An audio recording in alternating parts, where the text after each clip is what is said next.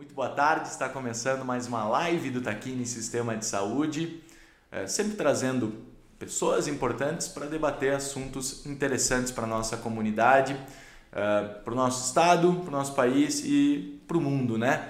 Hoje um grande exemplo disso, o assunto mais em voga provavelmente dentro da área da saúde, a varíola do macaco. Muita gente está tentando dissociar isso, né? A varíola do macaco em função dos problemas que podem acarretar pros macacos, né? As pessoas daí daqui a pouco surge algum tipo de preconceito, enfim, daqui a pouco estão matando os macacos, estão causando algum tipo de problema, que não é o caso, não convém. Mas a gente vai falar sobre tudo isso com quem? Com a nossa infectologista do Taquini, doutora Isabel Berti. Novamente, eu avisei, doutora. Eu avisei que a senhora seria convocada novamente. Estou de volta. Isso aí, muito obrigado por aceitar nosso convite. Obrigada pelo convite. Eu acho que eu falei certo, é o assunto mais em voga dentro da área da saúde ultimamente, exatamente, né? Exatamente. Então, vamos começar do início. Explica pra gente o que é a monkeypox, a varíola do macaco, a varíola símia, como a gente quiser chamar. Perfeito. A monkeypox, então, varíola símia, é um vírus transmitido de pessoa a pessoa, né? Principalmente por contato com pessoas que estão na fase de desenvolvimento da doença, que estão sintomáticas, e também por via respiratória, né? Contato próximo e respiração. Então, é um vírus de transmissão principalmente por duas formas, mas a forma principal é essa do contato, com as lesões de pele ou com a pessoa que esteja desenvolvendo os primeiros sintomas da doença. Esse vírus, ele foi diagnosticado a primeira vez lá na década de 50, né, em colônias de macacos que estavam isolados para pesquisa.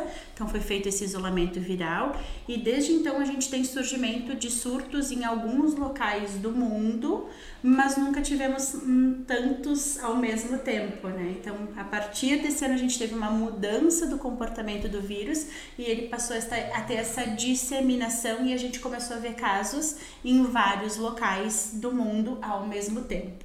Antes ele estava mais localizado principalmente em colônias africanas, né? Então a gente tinha ela endêmica nessas regiões, né? Então localizada com surtos e resoluções, mas agora a gente teve essa disseminação. Então...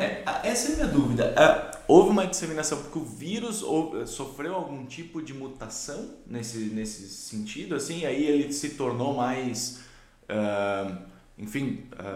replicável de alguma forma? É um combinado de coisas, né? A gente tem uma globalização, uma circulação de pessoas muito mais rápida em vários lugares do mundo e mais o vírus que está mais acostumado, digamos assim, então ele acaba atingindo mais, ele acaba disseminando mais. Ele mata menos, mas ele dissemina mais, que é justamente o propósito do vírus, né? Ele vai se adaptando e vários vírus funcionam assim, né?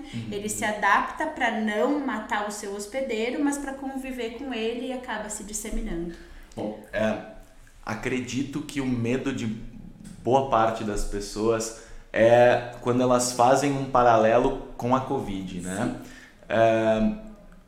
Acredito que, bom, obviamente elas têm semelhanças no sentido de que são dois vírus. Sim, né? Isso. Mas creio que para por aí, né? Não tem muita semelhança em termos de elas se replicarem, exato, sintomas, sim, e quantidade de perigo realmente, ou potencial de pandêmico, né? Como foi? Ou não sei. O potencial pandêmico de disseminação existe, sim. Tanto que a gente já está vendo em vários lugares do mundo ao mesmo tempo e agora, semana passada, se não me engano, a OMS já botou um alerta, né, mundial de cuidado e de atenção. Então, sim, o potencial pandêmico nós temos.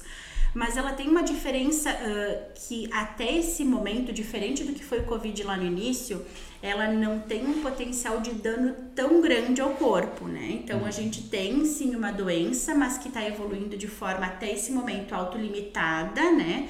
Tem sintomas, faz sintomas, às vezes, um pouco mais pronunciados, mas depois entra numa fase de resolução com poucos danos gerais ao corpo, né? Por enquanto, ela não é tão mortal. Exato. Ela tem uma mortalidade muito pequena. Isso mesmo nos surtos que a gente teve lá na década de 70 ou nesses outros também foi uma mortalidade menor. mas a gente tem que ter atenção porque a gente tem agora uma disseminação, né? Antes a gente tinha surtos localizados, agora a gente tem ela disseminada e a gente não sabe como é que é o comportamento de cada corpo, né? Então, ela pode criar novas cepas, como foi a Covid. Pode. E uma delas pode ser mais letal. Pode sim. E a gente sempre tem que ter atenção, porque a gente tem uma parcela da população que é uma parcela mais frágil, né? Idosos, crianças, pessoas com doenças crônicas, que usam imunossupressores. Então, essa parcela da população tem que ter atenção e tem que ter cuidado, porque pode não ter o seu corpo preparado para combater, né? E aí acabar desenvolvendo doença mais grave. Perigosa para essa galera aí. Mais perigosa para esse pessoal, sim, que tem alguma doença, que é mais idoso, que tem o seu sistema imune mais fragilizado. E quais são os sintomas que essa galera precisa... A galera e todo mundo, na verdade, precisa ficar atento para entender que, bom, daqui a pouco... Pode ser. Preciso procurar uma ajuda. Sim. Principalmente os casos estão aparecendo com febre, dor no corpo, prostração, mal-estar, né? Ínguas, geralmente pescoço, pode dar na axila, pode dar na região inguinal, e as lesões de pele que são características. Algumas lesões parecem uma pequena espinhazinha, né? Com aquela elevaçãozinha e parece um pus dentro, né? Então, às vezes, confunde. Eu acho que eu tô com uma espinha ou tô com um herpes labial, né? Um herpes zoster, que é aquele que pode dar em regiões do corpo, né? Dá pra confundir com catapora também? Dá pra confundir com catapora também, porque ela faz aquela lesãozinha também vermelhinha, dela estoura uma bolinha, né? E depois ela faz um cascão ali em cima, né? E esses, inclusive, são os materiais que a gente coleta para mandar para análise. Então, ela pode sim simular outras doenças, e aí a gente tem que ter atenção. Começou com febre, essas ínguas no corpo, as lesões estão crescendo, estão se disseminando, nós temos que, em primeiro lugar, comecei com febre e com lesão, eu já tenho que ficar de mais resguardo. Piorou as lesões, busca atendimento, né? Busca o diagnóstico e já evita contato. Usa máscara, evita ficar saindo muito de casa, né? Avisa quem tá por perto, olha, eu tô ruim, acho que tá aparecendo alguma coisa diferente. Vocês tiveram alguma coisa semelhante? Porque o contato próximo é de atenção também, né? Questionar quem teve contato antes, se teve algum sintoma semelhante. É importante pra gente interromper cadeia de transmissão. De novo, fazendo um paralelo com a Covid, né? Que eu acho que aí todo mundo está mais familiarizado com tudo que envolveu essa... E aí segue envolvendo essa doença, né? A Covid tinha um tempo de incubamento, né? Incubação, isso. Dentro do... Até o início dos sintomas, né? Isso. Ficava dentro do corpo... inócuo até o início dos sintomas. Acontece também com a varíola do macaco? Sim, pode acontecer também. A gente está vendo em média 3 a 5 dias, 6 dias de incubação, né? Aí começa a fase de sintomas, propriamente dito. E essa fase de sintomas pode se estender por até 20 e poucos dias. Então, ela tem um período de sintomático maior, né? E até a resolução total das lesões, como elas não aparecem todas juntas, elas vão aparecendo, isso aí pode ter esse período mais longo, sim, de alterações e de sintomas. E a transmissão acontece principalmente no período em que os sintomas estão ativos. Isso. Enquanto ela está ali incubada... É menor, pode acontecer, é bom tomar cuidado, né? A gente manter os cuidados gerais, mas principalmente a partir do momento que a gente tem as lesões de pele, o contato próximo, onde tem a maior quantidade de vírus em circulação que pode transmitir. Bom, daí então, beleza. Eu tô desconfiado que eu posso estar com a monkeypox. O que eu faço? Isolamento domiciliar, buscar atendimento médico para fazer o diagnóstico, né?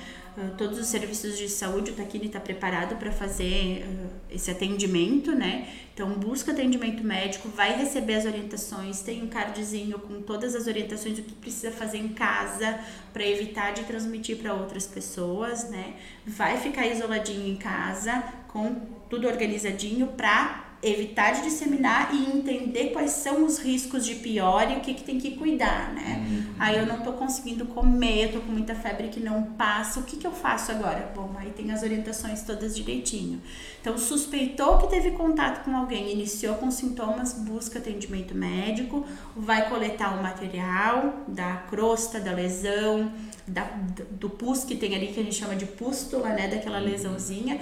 Por enquanto, a gente só pode fazer o diagnóstico mediante LACEN, que é o laboratório do estado, que é quem está disponível para fazer. Então, nesse primeiro momento, só no LACEN. Logo em breve, a gente deve ter os nossos laboratórios prontos para receber essas amostras, e capacitados e habilitados, porque a gente precisa dessa habilitação externa, né, assim para poder... com a Covid, de novo, a mesma coisa, exatamente. Tem que ser isso aí, tem que seguir essa ordem, né? Pra gente não ter falha no diagnóstico, pra não ter falsos negativos ou falsos positivos, né? Então é fundamental a gente ter isso bem organizadinho.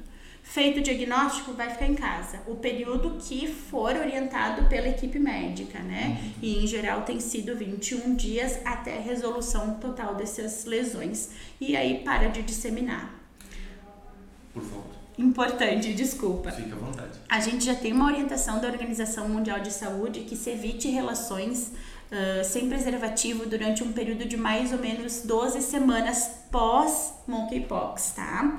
Porque o vírus pode permanecer em atividade nas secreções, né? No sêmen, na secreção vaginal, e pode acarretar problemas para os fetos, assim como foi no Zika alguns anos atrás que a gente já teve. Então a gente tem que ter essa atenção, né? Tá pensando em engravidar, pegou o monkeypox, segura um pouquinho, aguenta um pouquinho, espera as coisas se resolverem bem, 4 meses, isso aí a gente tem certeza de que tá tudo organizado, e aí toca uma gestação tranquila, sem sustos depois, né? Então evitar isso é fundamental nesse momento. Legal. Eu ia lhe perguntar, doutora, que como a gente conversou antes, essa não é uma doença nova. Inclusive temos já uma vacina para ela, sim, né? Sim, já temos. Mas essa vacina não está disponível porque ela não é fabricada em grande quantidade. Então ela está... se eu for na farmácia, eu não vou conseguir uma vacina para monkeypox, isso, né? Ainda não. A gente tem alguns países do mundo já vacinando, principalmente os grupos de risco, né? Então, já tem laboratório trabalhando na produção de vacina numa maior escala, mas isso não é de uma hora para outra, né? Vira a chave, a gente consegue fabricar um montão para todo mundo. Vem, o Ministério da Saúde já está organizando, né, essa parte de busca de vacina para trazer para o Brasil. Ainda não temos ela disponível, mas acreditamos que nos próximos meses a gente já consiga trabalhar com vacinação, sim. Tem medicamento que permite já realizar algum tipo de tratamento ou é aguardar o tempo de... incubação. Até esse momento, medicação sintomática, certo, né? Aquilo que vai reduzir os sintomas. Medicação no Brasil guiada pro vírus, nós não temos ainda. E essa também tem uma previsão de chegada, mas mais longe, assim. A gente acredita que um tempo um pouquinho maior. Puxando a brasa pro nosso assado, o CDI do Taquini tem exames para identificação do diagnóstico, sim, né? Já temos disponível, o CDI já está capacitado para isso, está só aguardando realmente o start e a liberação do LACEN, né? Mas a gente já pode coletar as amostras que a gente chama de pareadas, né? Então, coleta para o nosso laboratório e coleta também, que foi a mesma coisa que nós fizemos lá no Covid, né? Coleta para o laboratório, coleta para o LACEN, as duas amostras são rodadas em conjunto, né? E aí a gente consegue fazer o diagnóstico. Então, se alguém precisar, tiver dúvida, quiser fazer, sim, o laboratório tá habilitado para isso, basta ter um pedido médico, né? Precisa requisição médica, isso, para fazer, até porque a gente tem toda a notificação para fazer, né? Então, não é ir lá e fazer o exame porque eu quero. Bater na porta do CDI, oi! Não. Tem toda uma notificação de investigação que precisa ser feita, né? Sobre contatos, início de sintomas, quais são os sintomas que estão apresentando, porque isso tudo é compilado e vai para as vigilâncias epidemiológicas para fazer os rastreios, né, e os cruzamentos de dados, e depois a gente tem o perfil de fato da doença e poder interromper possíveis surtos que a gente tenha. Inclusive, né? Saber esses dados que a gente vê saindo na imprensa, olha... X casos aconteceram no Rio Grande do Sul essa semana. Tudo isso dá-se em função do controle realizado a partir dos diagnósticos do Laboratório Central, que é o LACEN. Exatamente, é tudo baseado nisso. A partir do momento que iniciou com sintomas, coletou material, é feita toda a notificação para poder ir acompanhando esses dados e a gente saber quantos positivos, quantos suspeitos, quantos dos suspeitos negativaram, né, entraram no rastreio, mas não positivaram. Isso tudo é a partir desse dado de informação. Bom, para finalizar da minha parte, doutora, damos alguns passos atrás e vamos, antes da gente, a gente já falou que, bom, como tu desconfia se tu tem, em positivado o que tu faz, de que forma tu age, a questão da vacina, mas como é que eu faço para me prevenir antes de pegar? Eu não quero pegar, não, eu passei livre pela Covid, entendeu? Eu não quero pegar a monkeypox. O que eu faço para não pegar a monkeypox? Evitar o contato próximo com pessoas que sejam suspeitas, né? Então, contato próximo, pele a pele. Muita aglomeração de gente nesse momento não é o ideal, né? Melhor a gente dar uma afastadinha. A gente viu que os principais contágios foram de aglomerados maiores, né? Relação sexual sempre com preservativo, né? E a máscara segue sendo nosso fiel companheiro, assim como a higiene de mãos, né? Lavar a mão, água, sabão, álcool gel, máscara são fundamentais nesse momento, pensando que a gente tem que diminuir a carga viral e contato com as coisas a gente pode levar para outros lugares, então é fundamental que a gente siga cuidando dessa parte. Eu estou extremamente satisfeito, não sei se tu tem algum outro recado que tu acha que a gente poderia passar agora no final, só para dar uma finalizada, mas para mim todas as informações estão bem contempladas. Eu só quero reforçar que tu falaste da questão do macaco, né? Que às vezes as pessoas matam, né, o bichinho. Ele não tem culpa, assim como ele não teve culpa na febre amarela, né? É que a gente já teve isso aqui no estado muito próximo, que as pessoas entendiam a febre amarela como sendo transmissão exclusiva ali do macaco, né? E aí acabavam matando os bugios. Exatamente. Então não, gente, tá? Não façam isso, o bichinho não tem culpa, nem com a febre amarela, nem com o monkeypox. Se cuidem, contato pessoa a pessoa é o principal transmissor, então é isso que a gente precisa ter de ciência, né? Saber que a gente tem que ter esse afastamento. Se teve sintomas, busca atendimento médico para receber as orientações, para coletar o exame e para ficar fazendo o acompanhamento depois, né? E aí as coisas vão se organizar e logo a gente vai ter vacina, se Deus quiser. Se Deus quiser. Se a ciência permitir. É verdade. Bem, doutora, mais uma vez, muito obrigado. Esteja sempre alerta que a senhora será convocada logo menos. Ah, meu Deus, não. Chega. Não, mas às vezes é só pra falar pra coisa boa. Ah, bom, então se é pra falar coisa boa, tá ótimo. Então mas tá tudo certo. Chega, né? Não, acho que deu, né? Uma saraivada. Vamos tentar negociar isso aí com a questão mais divina mesmo. Acho que tem que ser. Tá bem. Muito obrigado pela participação de todos e até a próxima. Obrigada.